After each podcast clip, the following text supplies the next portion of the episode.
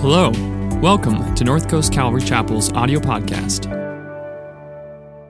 Father, we thank you that we can study your holy word and we hold it high.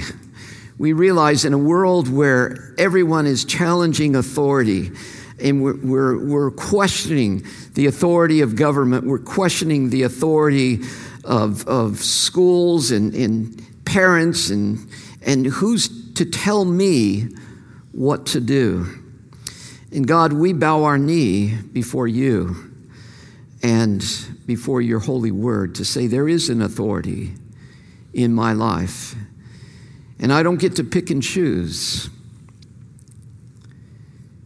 And so speak to my heart by your Holy Spirit, we pray in Jesus' name. Amen. So, we're studying the transforming life. And the next question is so, where do we go from here? We've studied the Apostle Paul's thinking, and, and what I have noticed is that most books on spiritual formation uh, usually take me off to be alone where I'm now uh, not the fool on the hill, but hopefully the wise guy on the hill that's meditating, I'm fasting, I'm in solitude. By the way, we'll get to that next week. We, there, are a, there is a place for spiritual disciplines, and I'll talk about that next week as we look at Jesus going off from the multitudes to, to refresh his soul. So there is a place for that. But that's where the books almost spend the bulk of their time. And then I read the book, throw it against the wall, and I say, but that's not my life. I am in the midst of the fast lane, and I need to know how to live the transforming life in the fast lane. Well, thankfully, Paul takes us there in the fast lane. And it's so it's not this thing where you're almost perfect by yourself. By the way, when I was a sophomore in college, I lived this solitude life. I would go to class. I didn't want to be distracted by all the other students and all the other activities and everything else. I'd just go to class, go back to my room, pray, meditate, study, go to class, go back to my room, prayer, meditate, go to dining commons, eat in nine minutes, go back to my room. And, and do you know, I was almost perfect. Truly. I, I think I was. I thought I was. I thought, you know, I, I don't feel like there's any greed in my heart. I don't feel like there's any envy. I just, and then I started hanging around with people. and at first I thought people were the problem. You know, they're making me sinful. Well, you get the drift. It's, it's easy to be almost perfect by yourself. So Paul takes us in a different direction entirely. And he reminds us that if we're becoming like God, God is never alone. Have you ever thought of that? I mean, you could tweet that. That that's tweetable. God is never alone. Never has been alone. If you believe in the Trinity, Father, Son, Holy Spirit, they've been honoring and loving one another in that triune uh, group relationship, they're the ones that said, Let us make man in our image so they can enjoy what we enjoy. They're the ones that said, Let's create so that man can enjoy this create. They're the ones that said, uh, It's time to send Jesus. It's time for him to be crucified. It was this Godhead group that was never alone. And the face of God is experienced best not alone, but with people, with other people. So let me go back and catch Paul's train of thoughts for some of you who just showed up at the train station and you're thinking, where, what is this all about? Let me just go back and read two verses and then we'll dive into this morning's text. Therefore, I urge you, brothers and sisters, in view of God's mercy, to offer your bodies as a living sacrifice, holy and pleasing to God. This is your true and proper worship. Stop conforming to the pattern of this world, but be transformed by the renewing of your mind. Then you will be able to test and approve what God's will is, his good, pleasing, and perfect will.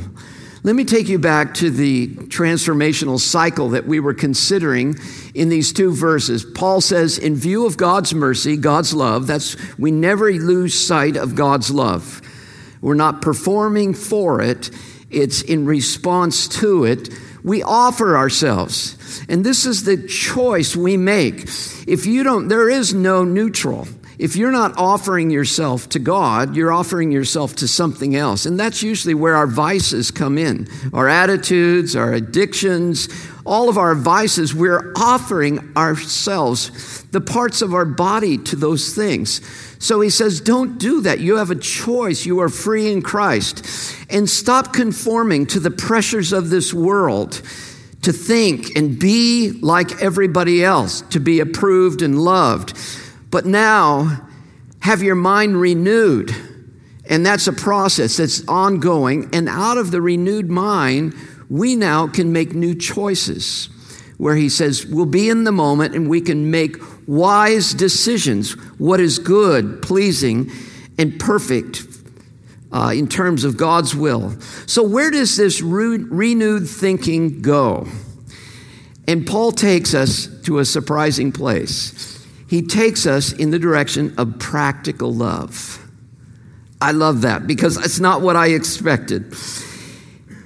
He takes us in the direction of, first of all, saying to us, this is going to be less about you and more about others, i.e., humility. So C.S. Lewis says this humility is not thinking less of yourself, it's thinking of yourself less. Only Lewis can do that, right?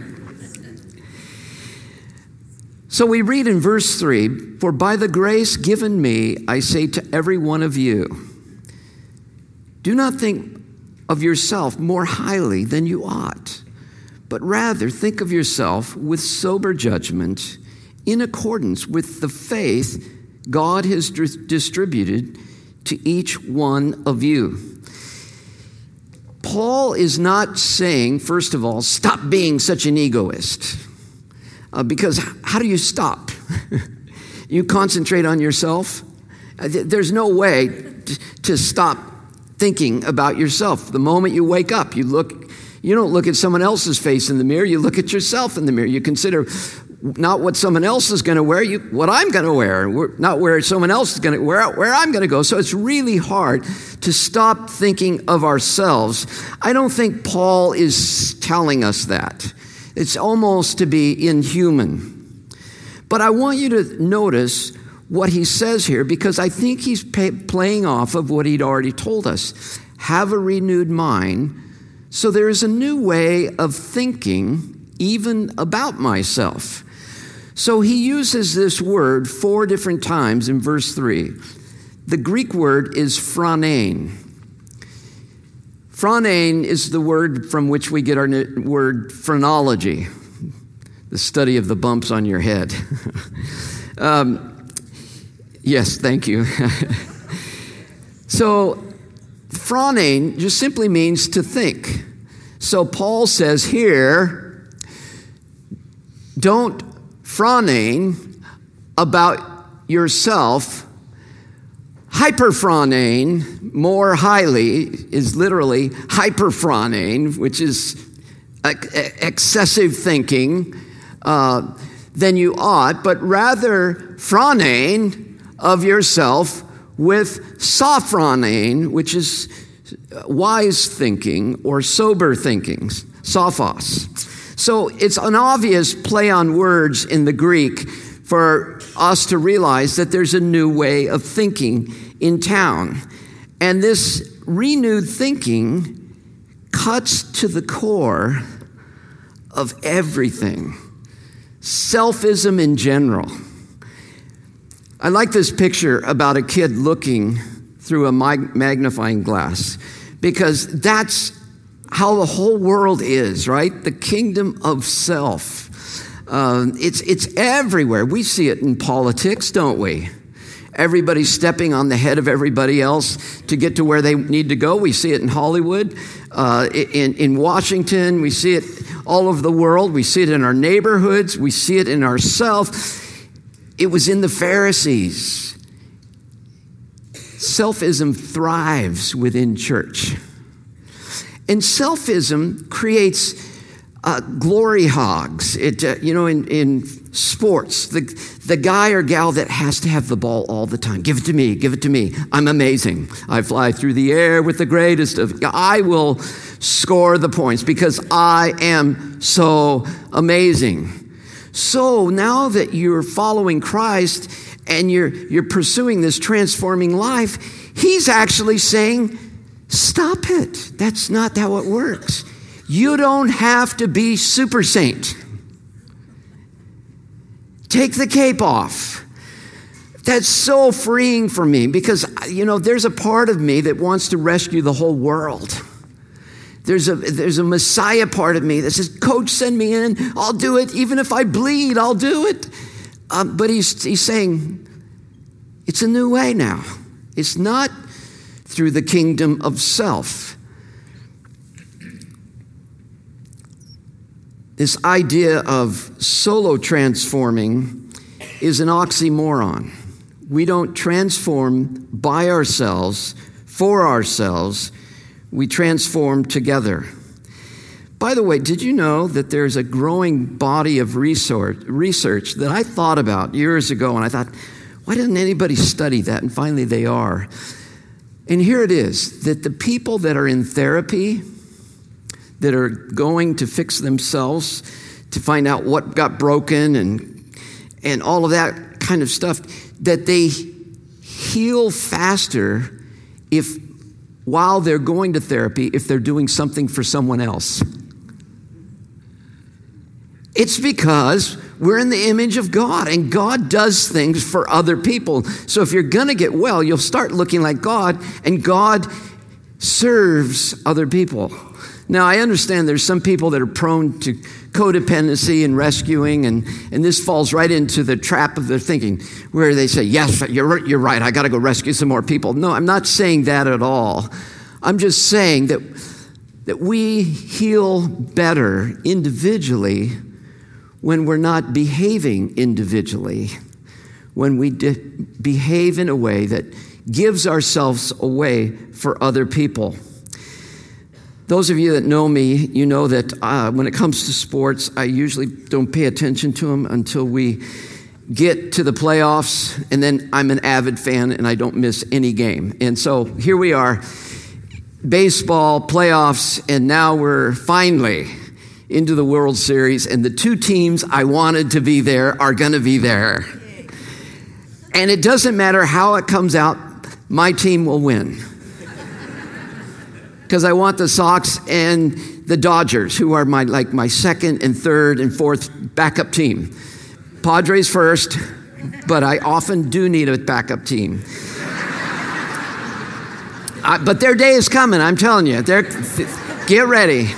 In about two years.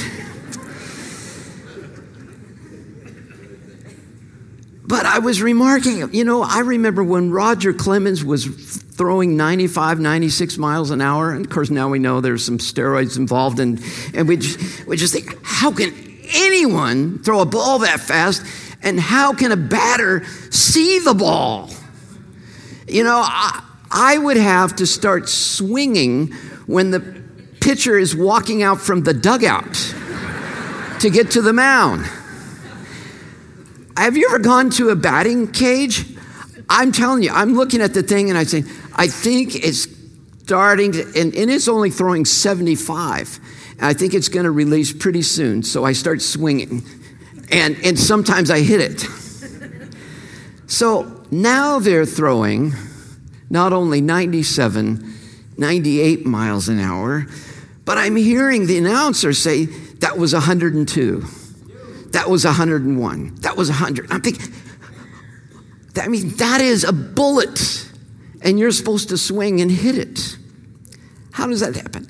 Now that you understand how fast the ball is coming at you, and it's, it's sometimes curving, sinking, Now imagine this the announcer says, This player is hitting 334 in the playoffs.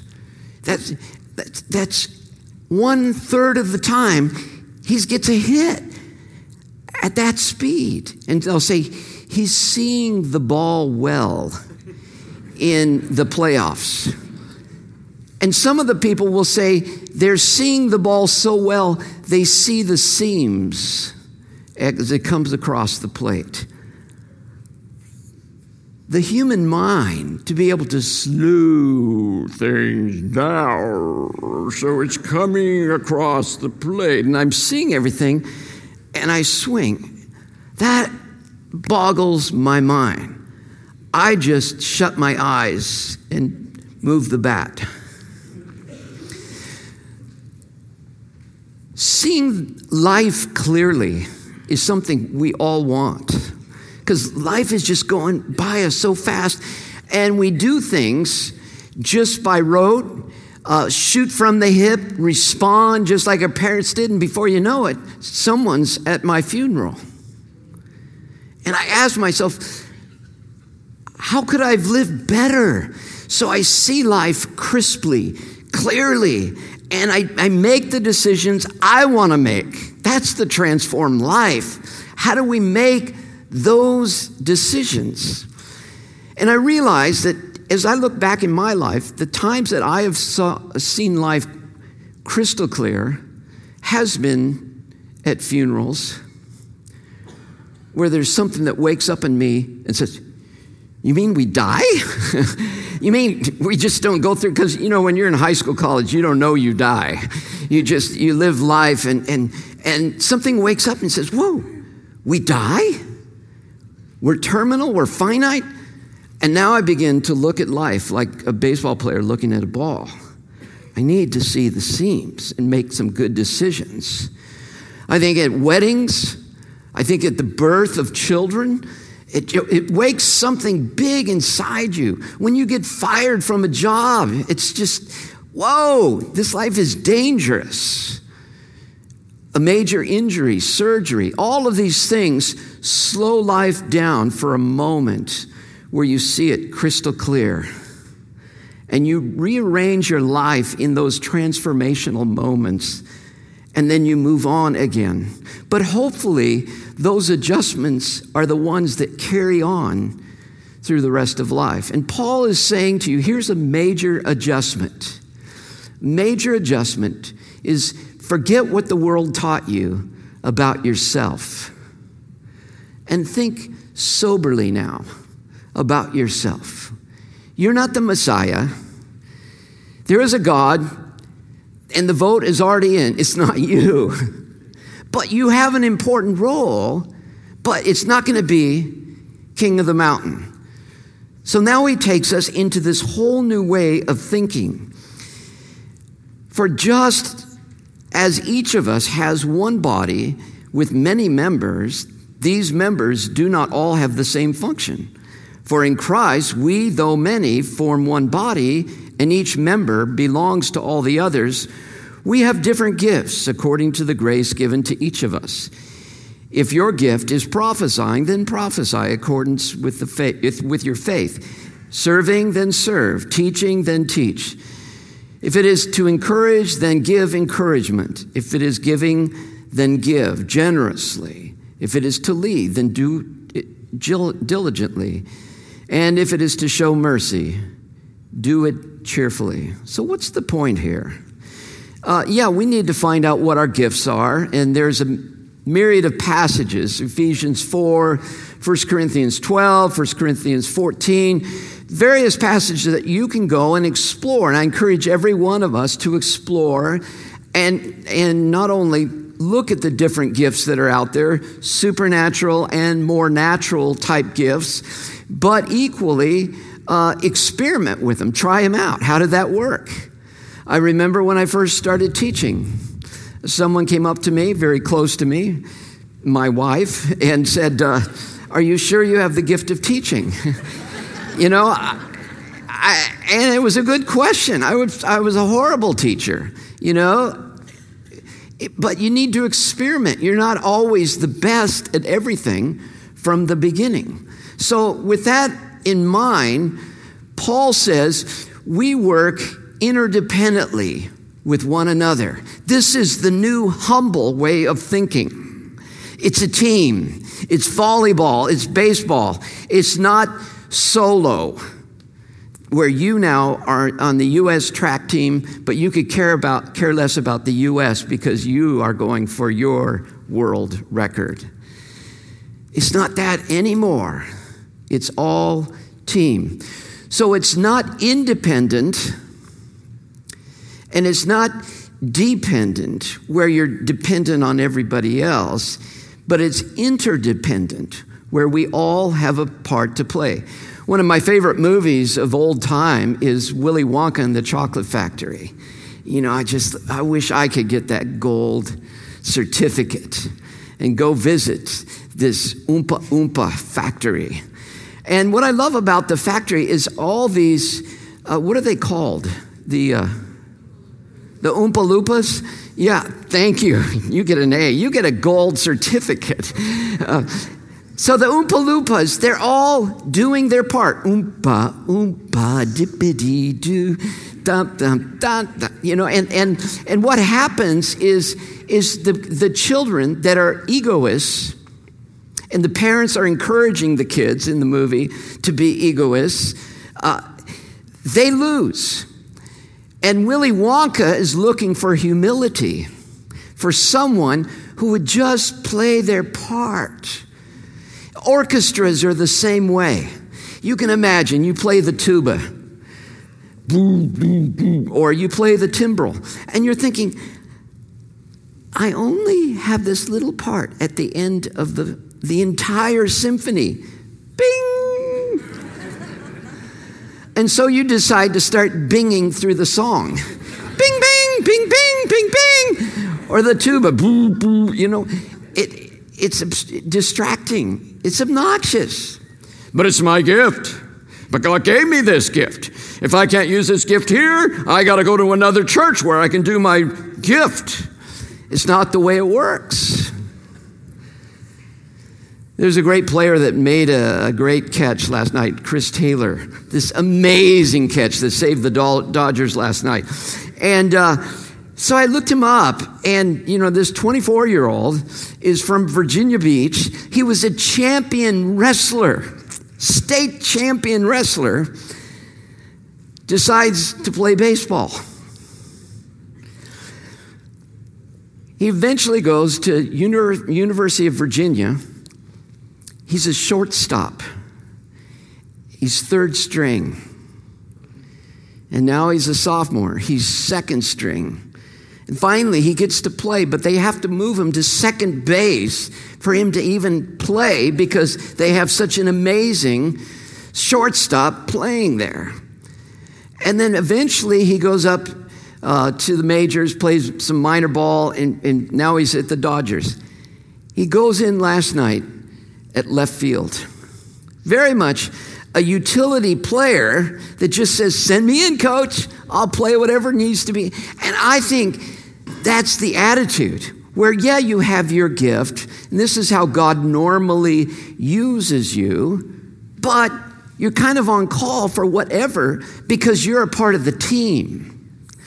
So if you leave here and someone gets run over by a car and they say, Pray for my healing, you say, Sorry, I don't have that gift.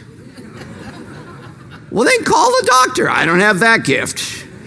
Um, I have the gift of giving or administration.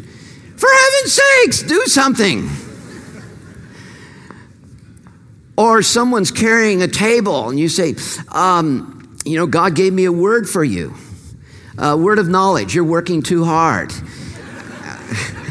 I just want to say, well, I have a word for you. Pick up the other end of the table and help me carry it. Because the attitude, we can't use gifts to reemphasize ego. Isn't that funny how we do that? We say, Wow, have you seen my gift?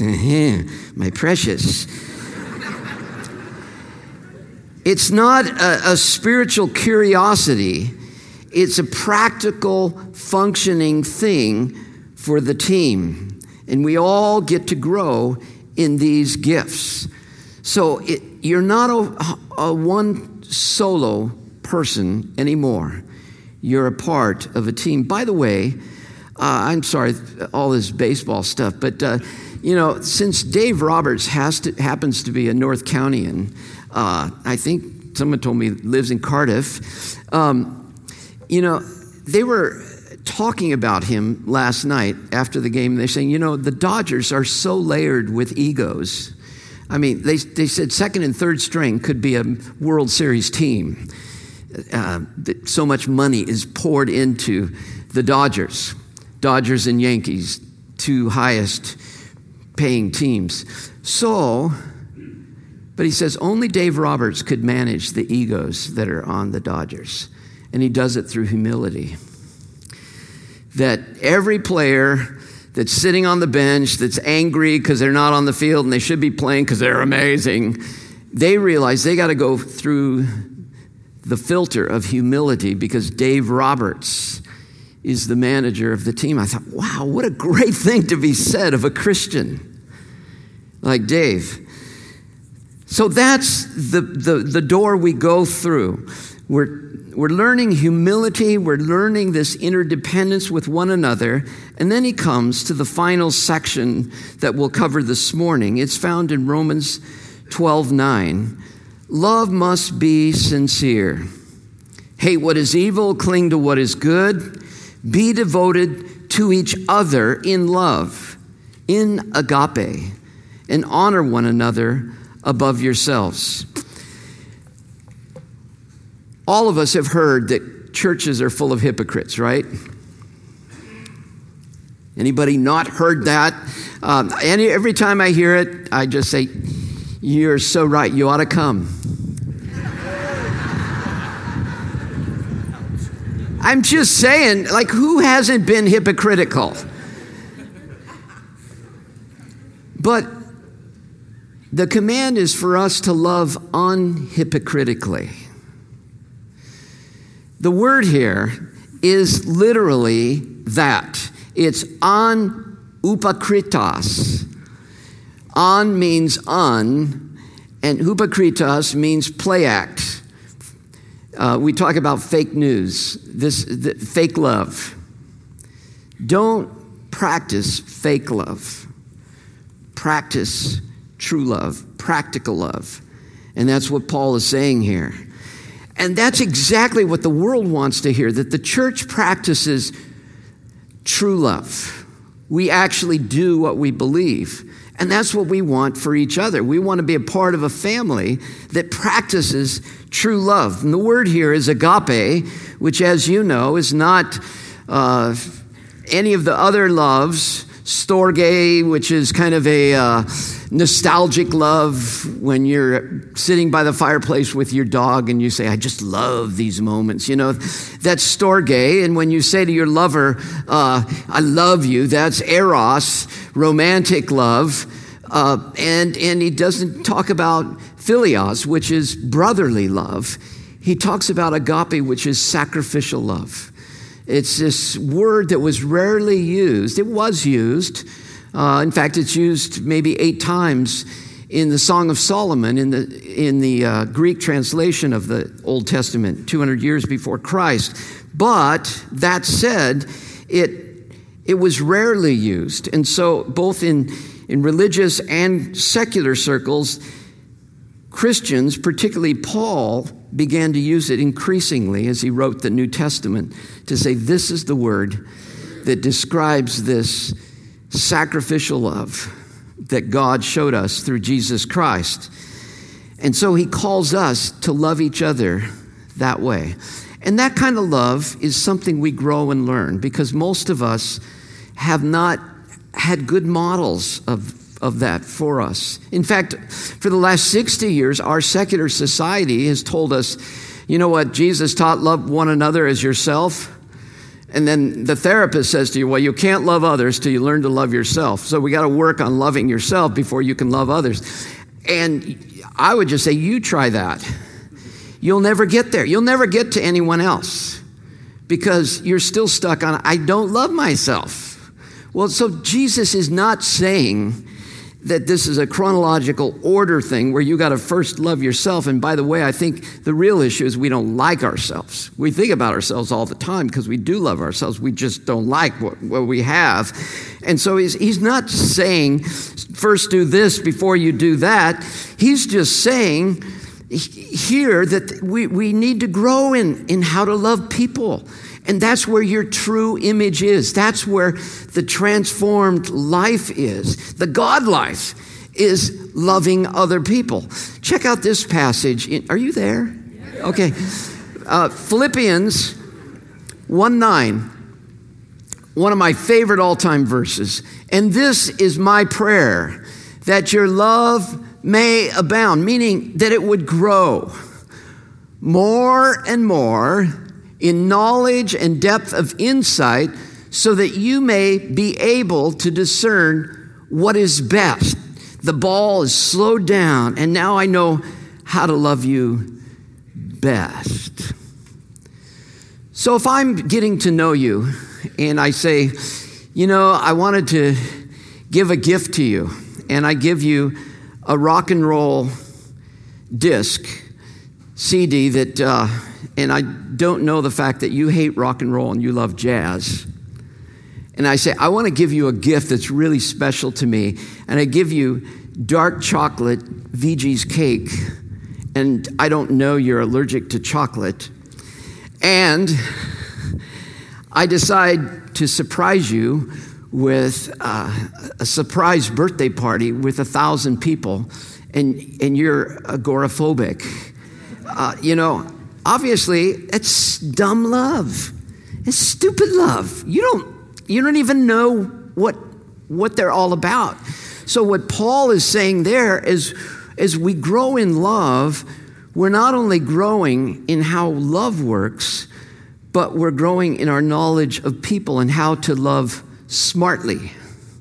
So there is a, a dumb love and there is a smart love.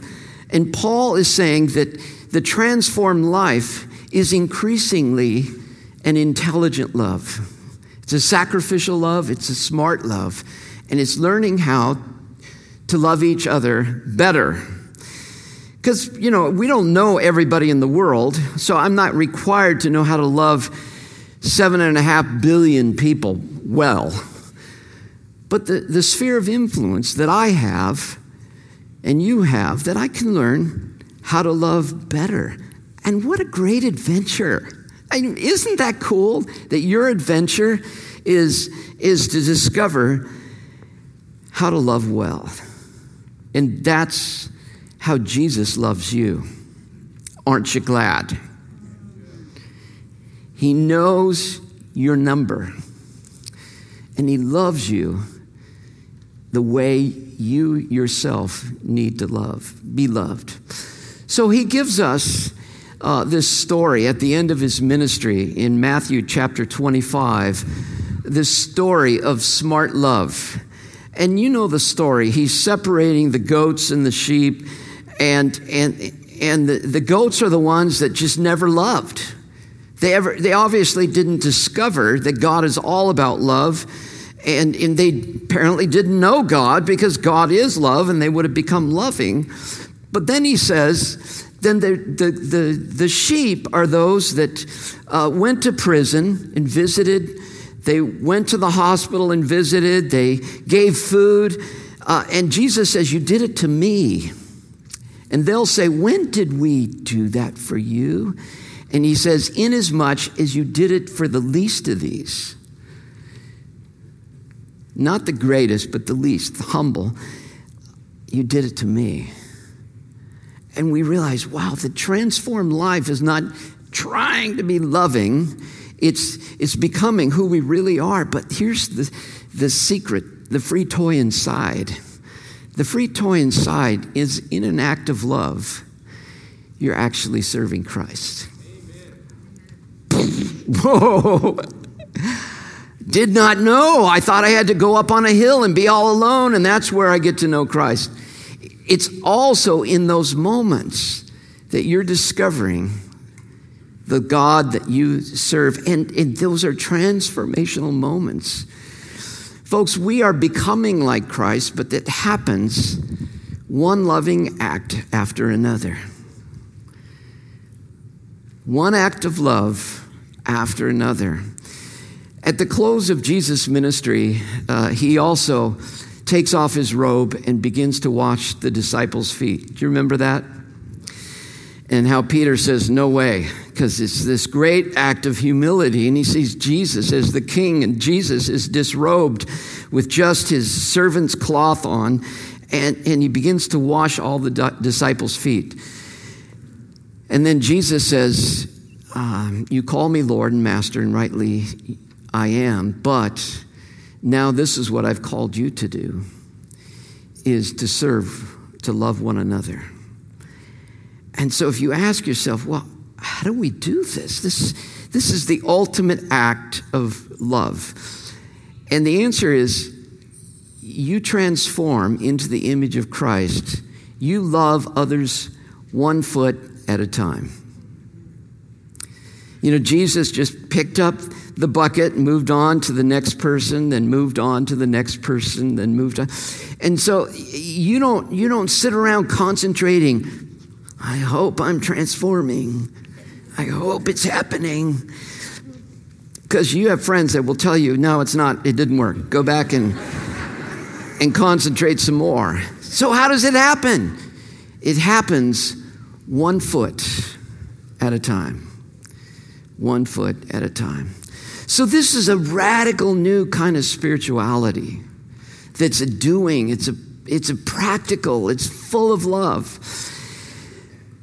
Probably the parable that everybody knows the most about Jesus is the Good Samaritan parable, right?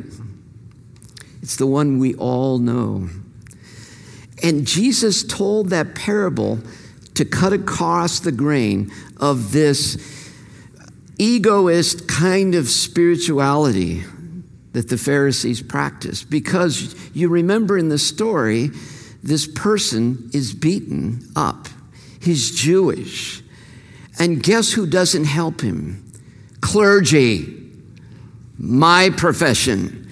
They're too busy serving God. They're going down to Jericho and I'm sorry you're beaten, beaten and bloody and everything else, but you know, I've got to serve God. I've got meetings, I've got prayer meetings, I've got uh, scripture to read. And then a Levite, another clergy, passes by. But then a Samaritan, different race, someone out of town, someone who doesn't know the Bible well. He pays his own money. And it, the story to, to, to get him fixed up and, and house him and everything else and the story is told to answer the question when Jesus says, Love your neighbor as yourself. And the smarty pants clergy says, Yeah, but who's my neighbor? And then Jesus, at the end of the parable, says, Who was the good neighbor? And the answer is the Samaritan. So today, take off your Superman robe. take off your amazing crown of, of all that you're going to do and become a team player and then just love one practical moment at a time. And in the process, you are transforming into the face of God. Let's pray. Lord, we thank you at the cross that we saw your face the best where you died on Calvary for our sins. And before we pray for anything else, we just take this moment to make sure that we're all on board and admit to you, Lord, we are sinners in need of a Savior. And we thank you for this great act of love where you paid the price for my sin. Come into my life and start me on this journey of transforming. And for all of us, God, here that are saying yes to you and following you, we thank you that you just don't forgive us and set us on a shelf while we wait for heaven. But heaven has come to us, and you are changing us from one degree of glory to the next. And so now, God, as we go forth from here, open our eyes to see the opportunities that are all around us to be the hands and feet of Jesus to the people around us that they might know your face and know your love once again. And we pray this in Jesus' name. Amen. Let's stand together. Thanks for listening this week. If you're looking for ways to serve, give, or get connected, please visit our website, northcoastcalvary.org.